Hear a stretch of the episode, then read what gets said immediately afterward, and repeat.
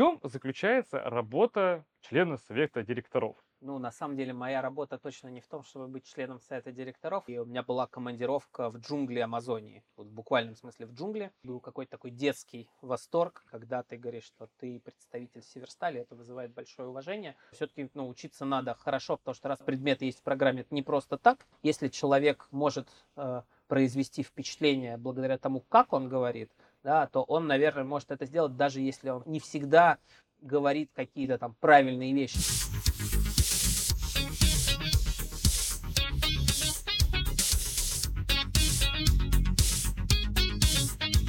Здравствуйте, дорогие друзья! Мы продолжаем записывать цикл наших передач про выдающихся выпускников нашего университета МИФИ. И сегодня мы это записываем в уникальном помещении, в научной библиотеке нашего университета на фоне иературы, так называемой, художника, скульптора Шварцмана, который входит в перечень мировых художественных произведений наследия нашей страны. И сегодня у нас в гостях член совета директоров компании «Северсталь» Акопов Вадим Борисович. Привет, Вадим. Привет. Вадим окончил в две тысячи десятом году Институт международных отношений НИЯО МИФИ. Вадим, в чем заключается работа члена совета директоров? Вот это кажется, ты член совета директоров, ты должен прийти, отслушать заседание, что-то умное сказать и, не знаю, пойти, видимо, домой. В чем заключается эта работа? Ну, на самом деле, моя работа точно не в том, чтобы быть членом совета директоров. Это такая роль, которую я исполняю там, четыре раза в год по несколько часов. На самом деле, работа, которой занимаюсь я, заключается в следующем. Первую, у нее есть две части. Первая часть заключается в выработке и актуализации стратегии развития группы. Мы очень много времени проводим в внутренних брейнстормингах, ищем какие-то новые идеи, как группа компаний могла бы развиваться, в какие новые отрасли экономики инвестировать, как расширять э, или переформатировать свое присутствие в существующих отраслях. Поэтому очень много времени уходит на разные, вот, как я сказал, брейнсторминги, обсуждения, э, генерацию каких-то идей и, собственно, анализ. Потому что хорошо, когда идея появилась, но дальше она должна быть чем-то подкреплена. Поэтому мы стараемся вместе с командой много времени инвестировать в то, чтобы какие-то гипотезы чем-то подкреплять. Вторая, и, может быть, даже большая часть моей работы – это, собственно, переговоры по поводу потенциальных инвестиций. То есть я и моя команда занимаются инвестициями. По сути, мы покупаем и продаем различные бизнесы, компании, предприятия. И очень много времени уходит на встречи с людьми и переговоры. Потому что, в первую очередь, моя работа, она как раз про общение с людьми, про то, чтобы выстраивать отношения, про то, чтобы эти отношения были доверительными и долгосрочными для того, чтобы была возможность создавать различные взаимовыгодные партнерства. И другая важная часть моей работы – это, на самом деле, командировки и путешествия. Когда я рассказываю про свои командировки и путешествия, многие так очень завидуют, скажем так. Но на самом деле это тоже очень тяжелый труд, потому что зачастую график командировок очень тяжелый. Сейчас, конечно, после ковида и вот с учетом всех существующих ограничений командировок стало меньше, они стали больше по России. Но раньше у меня бывали недели, когда я улетал в воскресенье вечером, например, куда-то в Сибирь. Потом напрямую из Сибири улетал э, в Европу, например, в Лондон или еще куда-то. А дальше мог улететь или в Америку, или в Африку, и к выходным вернуться домой, вот, сделав такой круг по земному шару. И на самом деле это тоже колоссальный опыт, и там, одно из больших преимуществ моей работы – это то, что мне удалось побывать в таких местах, в которых я бы, наверное, сам как турист никогда бы не оказался. Да, это я могу сказать как лектор, потому что я тоже с лекциями приходится путешествовать по миру, и там, вот, о Северном полюсе, там, например, лекцию прочитать, или там где-нибудь да, на Аральском море засохшем, такие тоже бывают интересные вещи. А приходилось бывать в Череповце? Да, конечно, многократно. То есть это все-таки одно из, наверное, на Череповце находится головное предприятие компании «Северсталь». И, по идее, я вообще думал, что, наверное, руководство должно чуть ли не там как-то базироваться. Ну, я так понимаю, головной офис все-таки в Москве. Головной офис в Москве. У «Северстали» большое количество разных предприятий по всей России, и в том числе не только в России. Поэтому, конечно, есть там небольшая команда, которая находится в Москве и занимается общеуправленческими функциями. Но, безусловно, все управление производством находится на самих предприятиях в Череповце и в других городах. Вот э, если говорить про такие самые, наверное, экзотические командировки или, возможно, самые экзотические инвестиции, которые, в принципе, рассматривались компанией, даже не то чтобы реализовались, но рассматривались. Что это было? Ну, наверное, начну с экзотических мест для командировок. Если говорить про зарубежные командировки, я был в Конго, угу. и у меня была командировка в джунгли Амазонии, вот в буквальном смысле в джунгли. У нас было месторождение железной руды в Бразилии, которая находилась глубоко в джунглях Амазонии. Ну и вот я был один из немногих сотрудников Северстали, который решил туда добраться и посмотреть это своими глазами. Ну и вот поездка туда была незабываемой. Она, во-первых, была очень долгой, потому что было очень тяжело добраться. Я добирался туда с пятью пересадками, рейсами. Ну и, конечно, Амазония очень впечатляет. Как страшно было? Вы знаете, на самом деле нет. Страха не было. Скорее был какой-то такой детский восторг, когда ты смотришь по сторонам, и это все очень впечатляет. Ну, реку удалось увидеть, Амазонку? Реку удалось увидеть. И на самом деле у меня была забавная история. Я был с местным, который меня там принимал. И вот мы подошли к берегу Амазонки. Где-то вдалеке был виден другой берег. И вот я ему говорю, что, слушайте, конечно, размер Амазонки впечатляет. Второй берег так далеко. А он мне говорит, а это не второй берег, это остров. И я mm-hmm. потом посмотрел на карте, оказалось, что этот остров, наверное, на расстоянии только одной пятой всей ширины реки. То масштабы впечатляют. Действительно здорово. А что же касается инвестиций? Какие вот эти самые экзотические, возможно, рассматривались компании, там, инвестиции, не знаю, там, биотех, там, мало ли вдруг, или какие-то там, не знаю, аддитивные технологии суперэкзотические? Вы знаете, мы на самом деле очень много на какие инвестиции смотрим. Мне, честно говоря, сложно привести какой-то один пример, самый экзотичный, но, в принципе, у нас, как у группы, у Севергрупп, подход такой, что мы готовы инвестировать в самые разные направления, если мы видим возможность создать там ценность. Потому что мы считаем, что мы должны иметь возможность принести не только деньги, но и какие-то компетенции, да, чтобы эта инвестиция была успешной. А как это работает? То есть вот обычно инвестиция, это приходит, ну, грубо говоря, владелец капитала и говорит, ребята, я вам даю какие-то денежки, а вы, соответственно, потом мне вернете, грубо говоря, больше. Да? Uh-huh. То есть, ну, вот в самом простом, примитивном понимании. А что понимается под ценностью? Что еще туда можно привнести? Вы знаете, вот тот подход, о котором говорите вы, он больше характерен для финансовых инвестиций. Мы, как Севергрупп, себя больше видим стратегическим инвестором. То есть мы приобретаем бизнесы целиком для того, чтобы их дальше развивать и приумножать. Вот один из относительно свежих примеров. В две тысячи девятнадцатом году мы, как группа, купили сеть гипермаркетов «Лента». Это такой довольно большой ритейлер.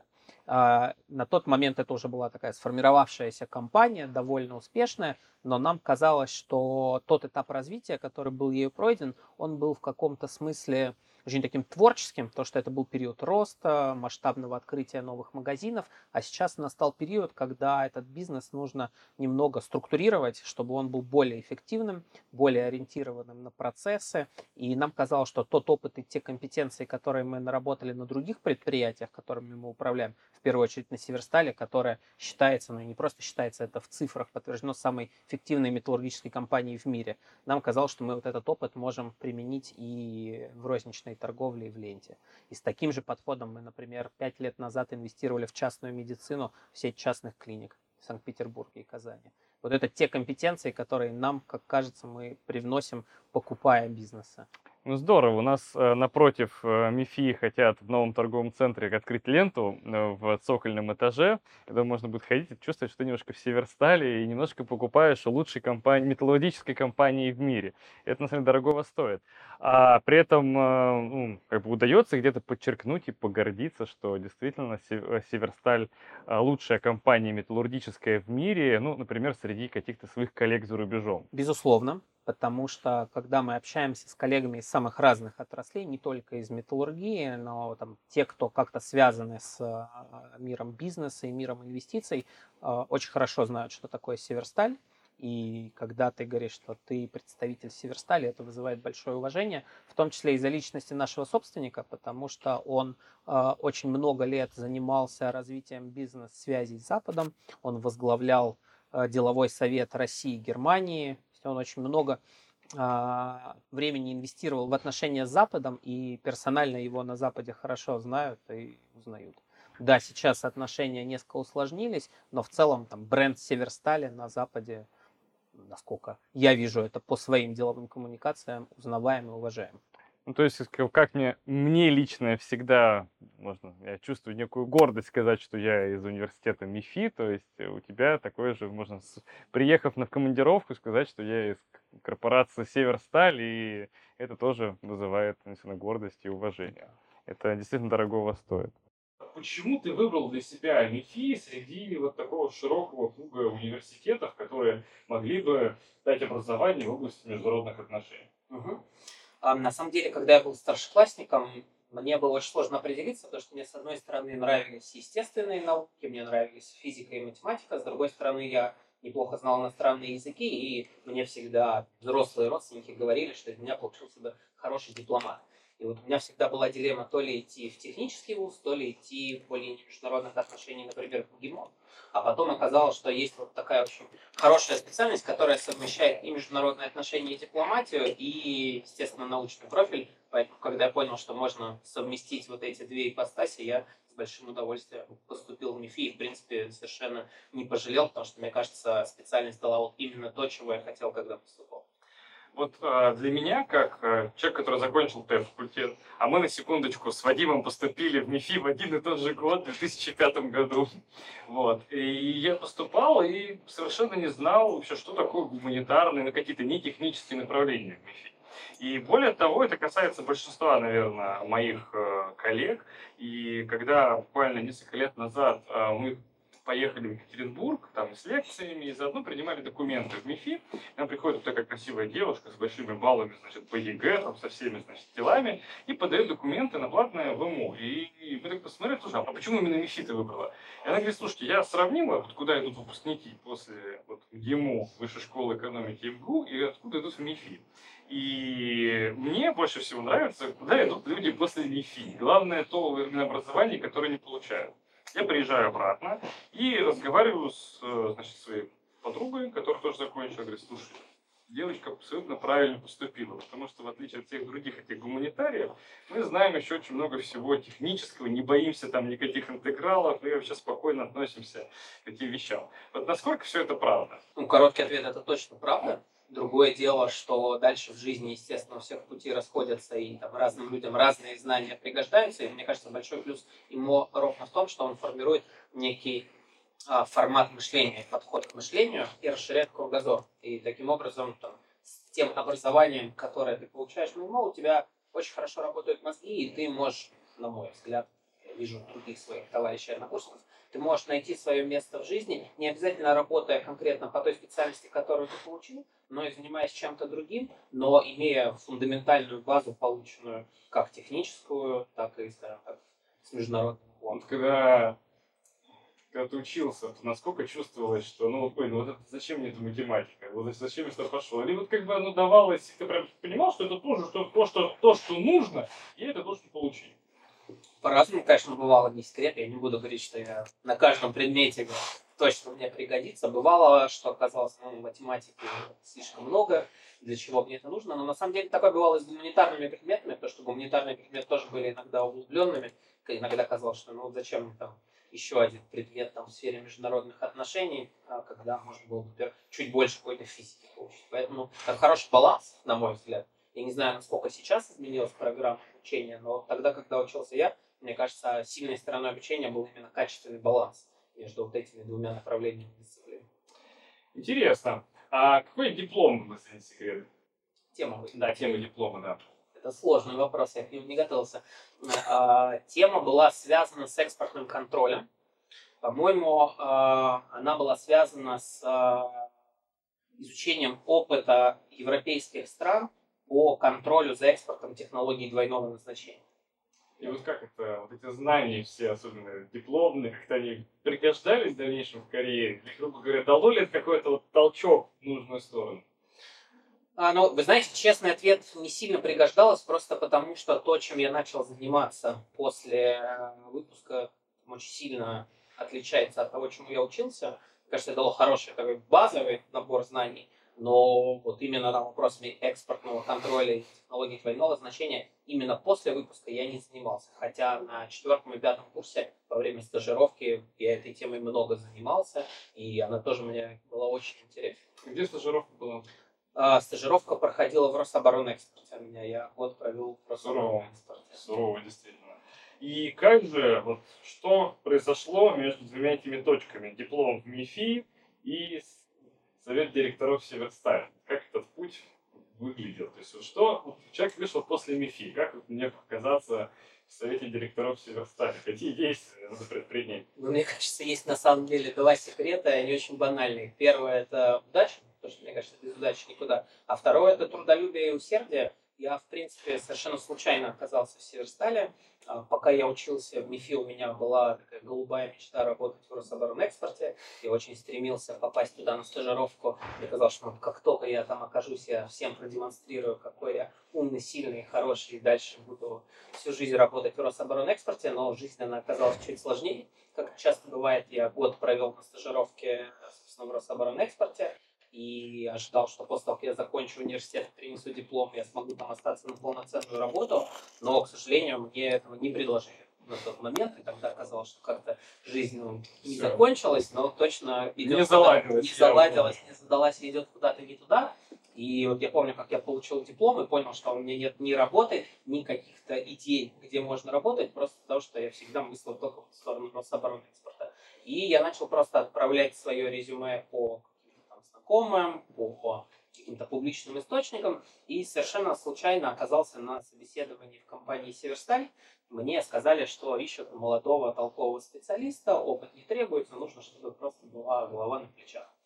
Ну, как-то имя вроде звучное, почему бы и не сходить. Я, собственно, пришел на собеседование, и оказалось, что они ищут специалиста в области инвестиций, слияний, поглощений, стратегического анализа с большим упором на финансы. Но наимо, честно говоря, финансово вообще практически... К этому меня жизнь не готовила. Точно, к этому меня жизнь не готовила, и собеседование выглядело очень... Ну, сейчас тоже звучит, конечно, забавно, но тогда это был большой стресс, потому что мне задавали вопросы про финансы, и даже, как сейчас я понимаю, там абсолютно базовые, но я ни на один вопрос не мог ответить. После этого мне задали просто, зачем вообще ты тогда сюда пришел? И мне сказали, молодого, толкового, молодой, толковый. Он говорит, ну хорошо, но что ты вообще знаешь? Почему ты вообще учился? Я говорю, ну там иностранные языки, это все хорошо, а вот что такое по сути-то? Я говорю, ну у нас ядерная физика была, значит, там про ядерные реакторы слышали. И вот они оживились, к моему удивлению. Я сначала не понял, почему значит, Северсталь так оживился. Расскажи. Я, значит, рассказал, они послушали, послушали, ну перезвоним. Я успел буквально дойти от их офиса до метро, мне перезвонили из кадрового отдела, говорят, знаете, мы вас приглашаем на работу. Я думаю, ничего себе, вообще я не ответил ни на один вопрос, по сути, ничего не знаю про финансы, никаких знаний нет, говорит, мы вас приглашаем на работу. Ну и потом уже на следующей встрече, когда я пришел, собственно, устраиваться, я понял, что на тот момент Северсталь рассматривала разные идеи для инвестиций. Они незадолго до этого решили расширить свой бизнес в золото. У них это очень успешно пошло. И на тот момент они размышляли о том, что может быть выйти в добычу урана. И поскольку там все были такие финансисты-финансисты классические, без понимания отраслевого, а тут оказался мальчик, который что-то понимал в этих технологиях. Меня, собственно, взяли на три месяца, на трехмесячный контракт, чтобы им передать вот эти знания по ядерной тематике. И, собственно, рассчитывали после трех месяцев со мной попрощаться. Ну вот я на... Но не вышло! Но не вышло, да. Так я остался на тринадцать лет. А как же это? Чем ты их подкупил? Ну, как бы, кроме того, что голова на плечах, это для мифиста, я думаю, супер важное качество, которое люди ценят. Вот э, что помогло? То есть за это время удалось научиться непосредственно вот этим финансам освоиться? Или это, грубо говоря, уже вышел выход на другую ступень? Вы знаете, мне кажется, они, там, посмотрев три месяца на меня в деле, поверили, что там... на базе тех знаний, которые у меня есть, и тех там, личных качеств, которые во мне были, со мной можно работать. Это качественный материал, чтобы дальше из него что-то лепить. Плюс я сразу же одновременно с выходом туда на работу поступил в финансовую академию на второй высшее профильное финансовое образование. Ну и я начал, в общем, очень активно нагонять те знания, которых мне не хватало. Понятно, что спустя три месяца их по-прежнему не хватало, но, видимо, люди увидели, что есть хороший трек развития и что дальше есть потенциал. Ну, конечно, потому что зачастую важно не столько, сколько человек знает в текущий момент, а сколько он готов учиться и переучиваться в этой меняющейся ситуации. И вот если говорить, опять же, вот про эту траекторию в течение первых лет, то есть помимо второго высшего образования, какие навыки были ключевыми, какие знания стали ключевыми вот за этот период? Знаете, если говорить про навыки, мне кажется, самое важное, что важно человеку в начале своей карьеры обрести, это коммуникативные навыки. Что зачастую, но я тоже вижу много молодых специалистов, которые ко мне приходят, просто я в работе встречаю, они зачастую очень умные и толковые, но они не всегда могут донести то, что они хотят донести, и там, их собеседник или контрагент по переговорам просто не понимает, не может по достоинству оценить все их сильные стороны. Поэтому очень важно сформировать, во-первых, хорошо подвешенный язык, во-вторых, не тушеваться при общении, в-третьих, очень четко и емко излагать свои мысли. Ну, кратко и содержательно. Да. Да. Это, мне кажется, самое важное на начальном этапе, а дальше очень важно, естественно, фундаментальные знания в своей профессии тоже развивать. Ну и, конечно, со временем опыт появляется, который позволяет тебе, во-первых, увереннее чувствовать себя, а во-вторых, та самая подвешенность языка, она тоже во многом определяется багажом опыта, который у тебя есть. Ну, потому что я могу сказать по опыту как наших сотрудников, так и своих ровесников, чему удивили, которые, казалось бы, не дается от природы вот этой коммуни... вот эти коммуникации. На самом деле совсем можно работать, и на самом деле человек на опыте, будучи уверенным в своих знаниях в себе, вполне может вот, действительно говорить так, как не снилось некоторым, допустим, телеведущим или кому-то еще. Просто может говорить нужные слова в нужном объеме, и это производит впечатление. Тем не менее, вот этот путь, я думаю, еще многие приходят люди сейчас, молодые специалисты после университета в различных университетах в Северсталь, но не все становятся членами совета директоров. В чем же вот именно этот секрет был, то есть, ну, помимо везения, грубо говоря, это какая-то, не знаю, тактика, или это просто действительно так звезды сложились? Знаете, мне кажется, главный секрет в том, что нужно просто очень качественно выполнять свою работу и... Может быть, так, чуть жаргонно будет скажем, но не шарахаться. Потому что вот я тринадцатый год работаю в Северстале, конечно, были разные периоды, не всегда работа казалась мне одинаково интересной, иногда казалось, что там, может быть, драйва чуть не хватает. Я себе то, что я уже долго работаю на одном месте, может быть, нужно попробовать что-то новое, что-то поменять и так далее. Но вот сейчас, оглядываясь назад, я себе говорю, что правильно было в такие моменты себе говорить, что нужно просто продолжать работать. И мне кажется, когда ты на продолжительный период времени даешь результат, твоя работа видна, заметна, и тебе доверяют, ты это доверие оправдываешь, это прямой путь, чтобы добиться каких-то значимых результатов.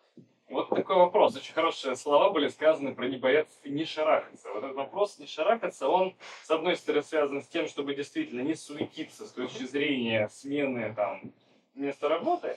И, с другой стороны, в принципе, для многих специалистов в ай ти-компаниях, например, для них это чуть ли не единственный способ карьерного роста. Так устроена отрасль, конкретно вот эта конкретно взятая отрасль. И в каких-то областях это, как университет, это не работает. То есть между университетами много не побегаешь. То есть очень это долгая история, там, многие десятилетия вперед, планирование своих исследований и карьер. А, что же касается тут немножко другого аспекта, я лично сталкиваюсь в своей работе, опять же, сужу и по своим ровесникам. Есть такое, значит, некая особенность у людей, что люди беспокоятся брать на себя какую-то, скажем так, лишнюю работу, либо работу, несвойственную по, грубо говоря, должностным обязанностям, которые перед ними стоят. Вот насколько можно сказать, что вот эта способность браться за все, что приходит, она важна? Или все-таки требуется некая разборчивость и настаивать на том, что нет, ребята, смотрите, вот это мои должностные обязанности, и вот свыше них я ничего делать не буду. Или, возможно, по крайней мере, пока тебе нет тридцати, вот эта история о том, что, слушайте, я за любой кипиш, как бы, и давайте поработаем, что без выходных, это нормально и так стоит делать. Знаете, ну...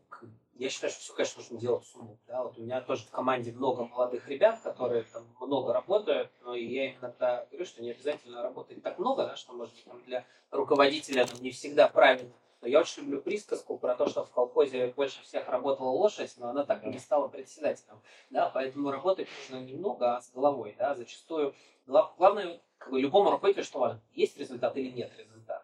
Поэтому человек, который какую-то работу выполняет, в первую очередь должен себе ответить на вопрос, как добиться этого результата оптимальным способом. Вот если человек этот навык осваивает, и он может давать результат, который нужен его руководителю, а дальше ведь это все в цепочке, да, в корпорациях двигается. Если человек может это делать, я уверен, что его будет ждать успех. Но это еще очень важный бонус корпоративной культуры отдельной организации, в которой это поощряется. Это правда. Не во всех организациях. Да, не во всех так. Потому что в некоторых непосредственно важно демонстрировать, что ты находишься двенадцать часов, значит, еще да. и по субботам, это как бы это котируется. Если ты сделал свое дело хорошо и быстро, что-то пошло не так, значит, да. Значит, мало тебе твоей работы. Вы абсолютно правы, и на самом деле, вот если бы мы дошли до вопроса, может, мы еще до него дойдем, я предвосхищаю события, но если бы мне задали вопрос по каким критериям нужно выбирать себе работодателя, я бы сказал, что в первую очередь по корпоративной культуре.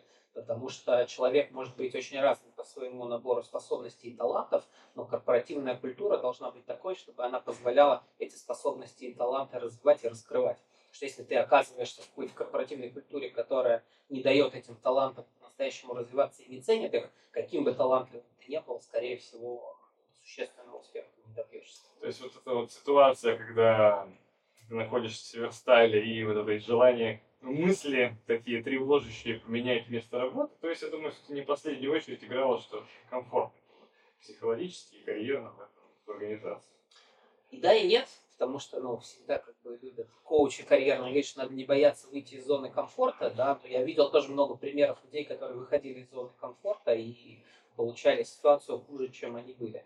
Тут, мне кажется, когда я себе этот вопрос задаю, я часто стараюсь эти вопросы mm-hmm. себе задавать, какой правильный момент, чтобы, например, сменить компанию или сменить то, чем ты занимаешься. Вот я себе всегда говорю, что до тех пор, пока ты чувствуешь какой-то там внутренний вызов и драйв в отношении того, что ты делаешь, да, можно оставаться и продолжать. Как только ты понимаешь, что этого драйва нет, и ты его не можешь найти, наверное, тогда правильно искать какие-то новые горизонты. Но там, тринадцать лет, там, двенадцать лет, которые я работаю в Севергруппе Северстале, почти всегда у меня появлялись какие-то новые челленджи.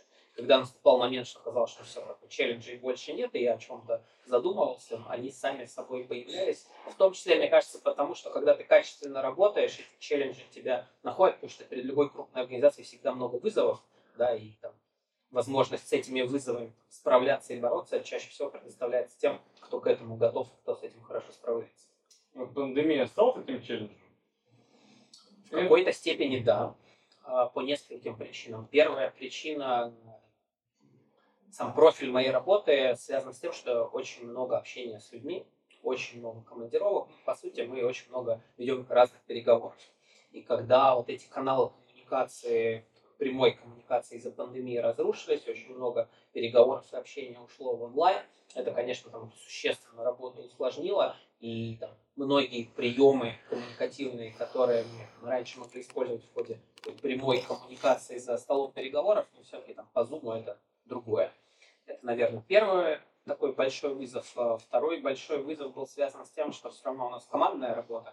Одно дело, когда вы привыкли, что вы постоянно встречаетесь в одном помещении, общаетесь, у вас есть какие-то брейнсторминги, вы там о чем-то договариваетесь. Это очень помогает, но когда все это тоже ушло в удаленку, а люди привыкли к тому, что они постоянно в одном помещении, для многих это было некоторым стрессом. Особенно ну, у меня много молодежи в команде, те молодые ребята, которые, например, живут одни, они там, привыкли, что у них весь день проходит на работе, в общении и так далее. Когда они оказываются в четырех стенах в одиночестве, часто сложно на работе фокусироваться. Это уже была моя задача как руководителя, чтобы их правильно настраивать на работу человека. Большой коллектив? А, сейчас десять человек. Ну, считается, по-моему, золотое число какое-то семь, да, пять-семь человек, это можешь всех прямо вот прям чувствовать, но десять тоже хорошая цифра. А вот а, для себя какие дальнейшие карьерные перспективы с точки зрения, то не обязательно иметь куда-то расти сильно вверх, можно расти как бы вширь. Вот а, действительно чувствуются вот сейчас какие-то новые челленджи. Даже понятно, там, время тревожное, эпоха историческая, но тем не менее вот в рамках а, Северстали. Вы знаете, новые челленджи точно есть. Моя роль в компании изменилась в марте. А, собственно, я... Ту позицию, которую я сейчас занимаю, занял только в марте, поэтому там основной челлендж для меня сейчас – это в целом оправдать ожидания, которые мой руководитель связывал, предоставляя мне возможность эту позицию занять. Но и поскольку эта позиция предполагает то, что я даю очень много советов по управлению бизнесом, по разным стратегическим вопросам, я вижу там для себя большой вызов в том, чтобы чувствовать, что эти советы действительно ценные и на их базе принимаются судьбоносные бизнес-решения. Вот это там, тот челлендж, та задача, которую я для себя вижу, но как минимум в ближайшие несколько лет.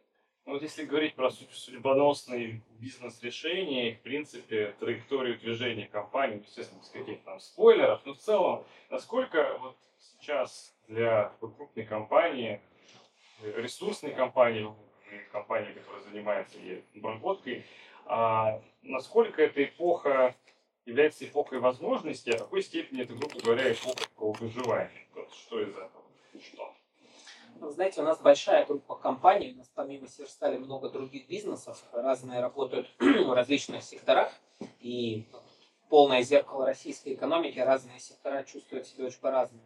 Есть сектора, которые очень сильно завязаны на экспорт и страдают от санкционных ограничений, там, конечно, скорее это режим выживания.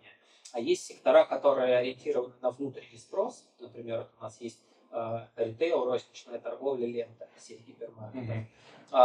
Лента, в принципе, поскольку она ориентирована на внутреннего потребителя, да, она тоже сталкивается с вызовами, потому что многие товары становятся недоступны на российском рынке, но там есть большой драйв команды, чтобы, несмотря на все происходящее, все равно потребителя удовлетворять, придумывать какие-то новые идеи товаров, которые ну, потребителю будут интересны. И там мы видим большой потенциал для роста, потому что все равно розничная торговля и продукты – это такой сектор, на котором люди будут экономить в последнюю очередь. Вот такой вопрос. Что бы ты сейчас пожелал в первую очередь тем ребятам, которые только, ну, либо хоть думают поступать в МИФИ на Институт международных отношений, либо они уже поступили, вот сейчас вот только вот пришли в МИФИ вот на первый курс. Что им вот от этого обучения нужно взять?